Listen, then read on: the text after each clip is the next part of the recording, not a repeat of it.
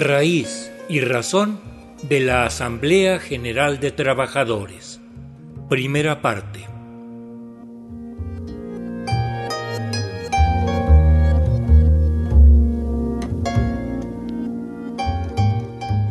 La Asamblea General de Trabajadores es una organización que, como su nombre lo dice, se rige por las decisiones tomadas en asamblea. Mantiene los principios de la lucha de clases y tiene la consigna de ni una lucha aislada más.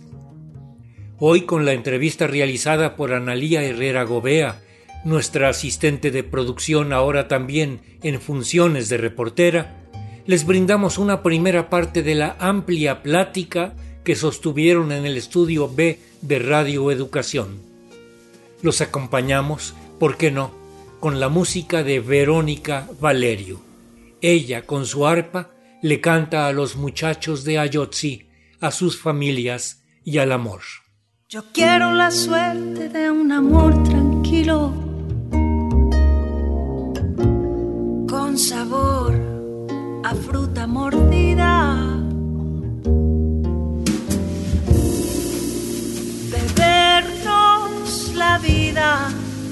En hamaca de red, matando la sed con la saliva. Hoy es 12 de agosto de 2022 y estamos aquí en el estudio B de Radio Educación con la Asamblea General de Trabajadores, AGT, fundada el 5 de agosto de 2003 por un grupo de trabajadores y trabajadoras de diferentes dependencias del Gobierno de la Ciudad de México, que movidos por las injusticias laborales, como despidos injustificados y anulación de sus más mínimos derechos, emprendieron la tarea de conformarse como una agrupación con el lema Ni una lucha aislada más. La Comisión Política es la figura representativa de esta Asamblea de Trabajadores y Trabajadoras, y hoy estamos con tres miembros de ella. Nos acompañan Norma Ramírez Villegas, Rodrigo García Elizalde, Antulio Fernández Maldonado. Por el infierno y cielo de los días, por la poesía que nunca se vive, transformar el tedio en melodía.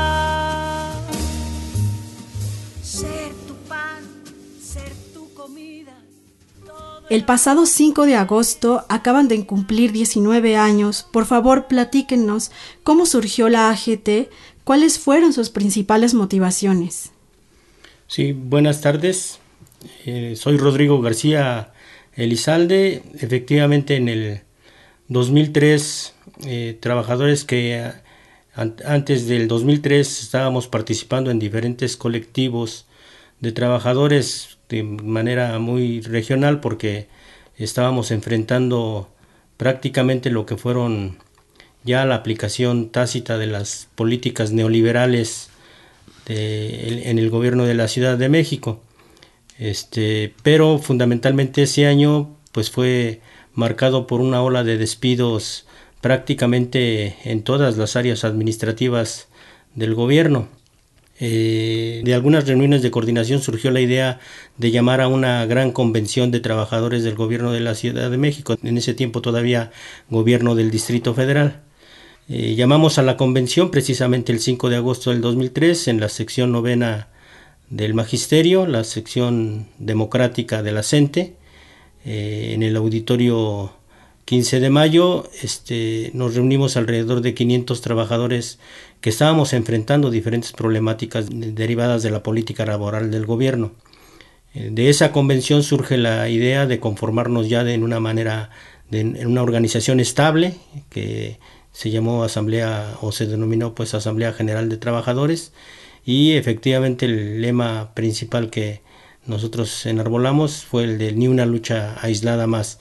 Eh, queremos eh, señalar que el problema fundamental que derivó en esta cuestión era los despidos que se estaban sufriendo en ese momento, pero también toda la cuestión que todavía se sigue arrastrando, no, no, solamente en el 2003, desde antes, y todavía se sigue aplicando, que tiene que ver con el asunto de la, eh, digamos, conculcación de derechos de los trabajadores, particularmente el derecho a la estabilidad en el trabajo o el derecho a la universalidad de prestaciones, que son derechos que incluso están plasmados en la ley, en el artículo 123 constitucional y en las leyes secundarias, y que sin embargo pues no, no se aplican tomando digamos como regla común las recomendaciones del neoliberalismo en el mundo del trabajo que son prácticamente las cuestiones de eh, adelgazamiento del Estado y la cuestión de la polivalencia laboral que son digamos los elementos esenciales que todavía siguen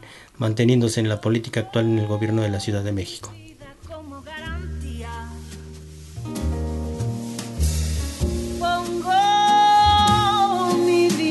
como garantía.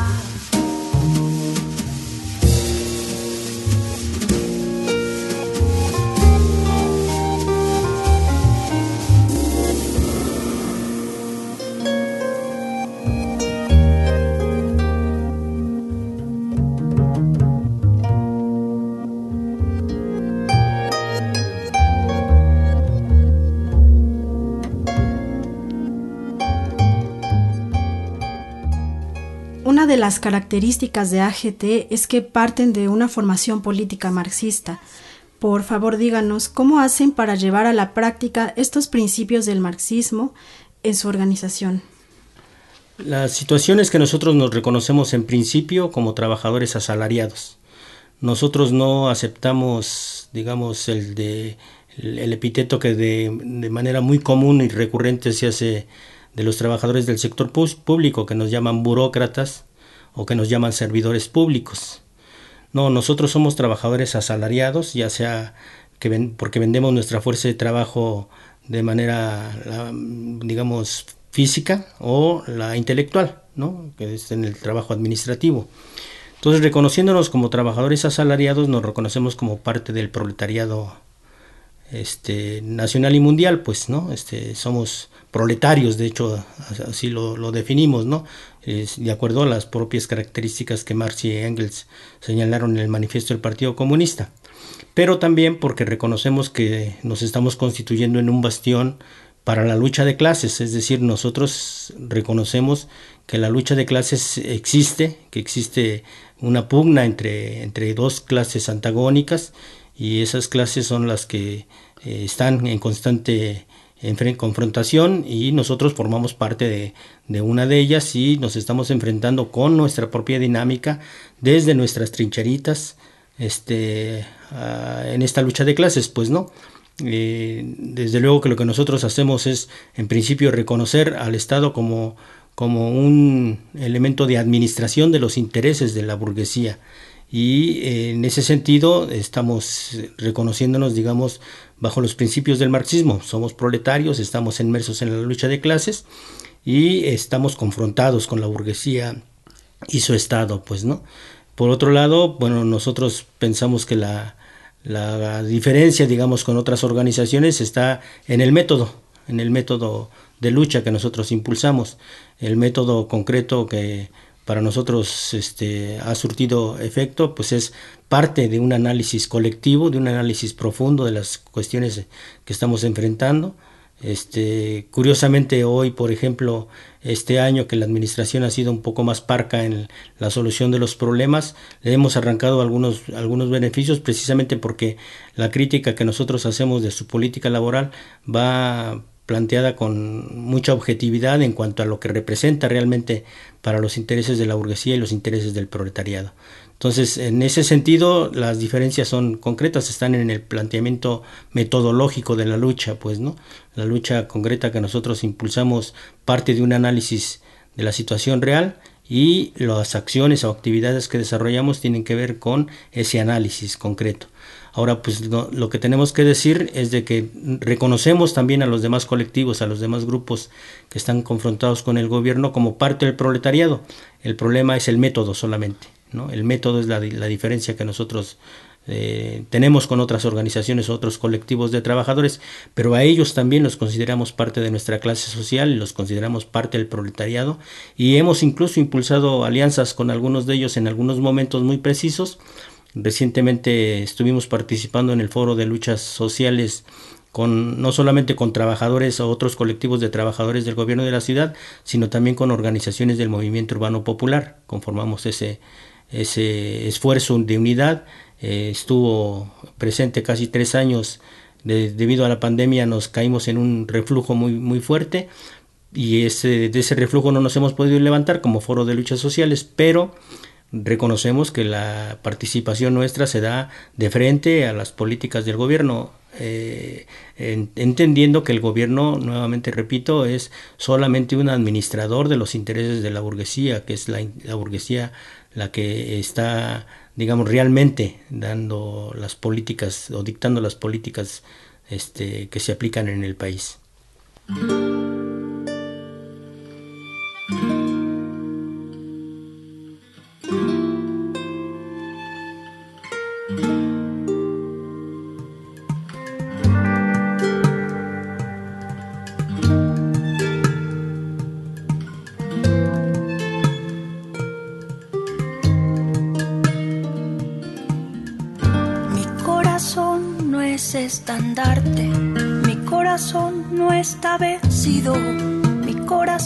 Ha sucumbido entre la víspera y el arte.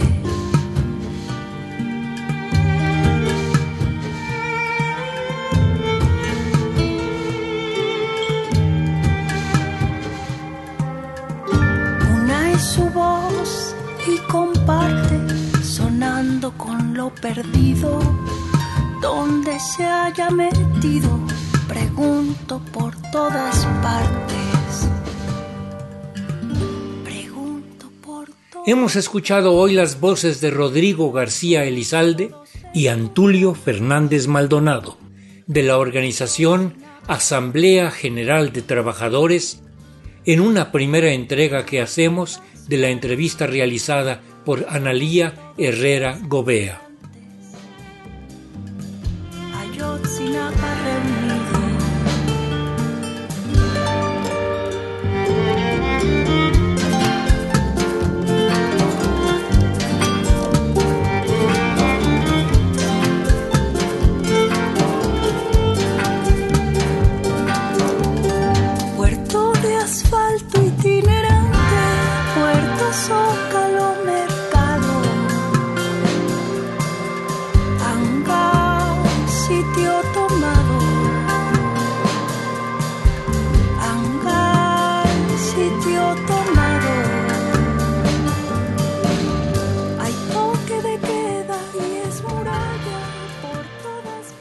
En los controles técnicos para la realización de la entrevista, Antonio Fernández. Raíz y Razón, una serie a cargo de un servidor, Ricardo Montejano del Valle. Por todas partes y en esta playa, toque de queda en la muralla, la brisa sopla.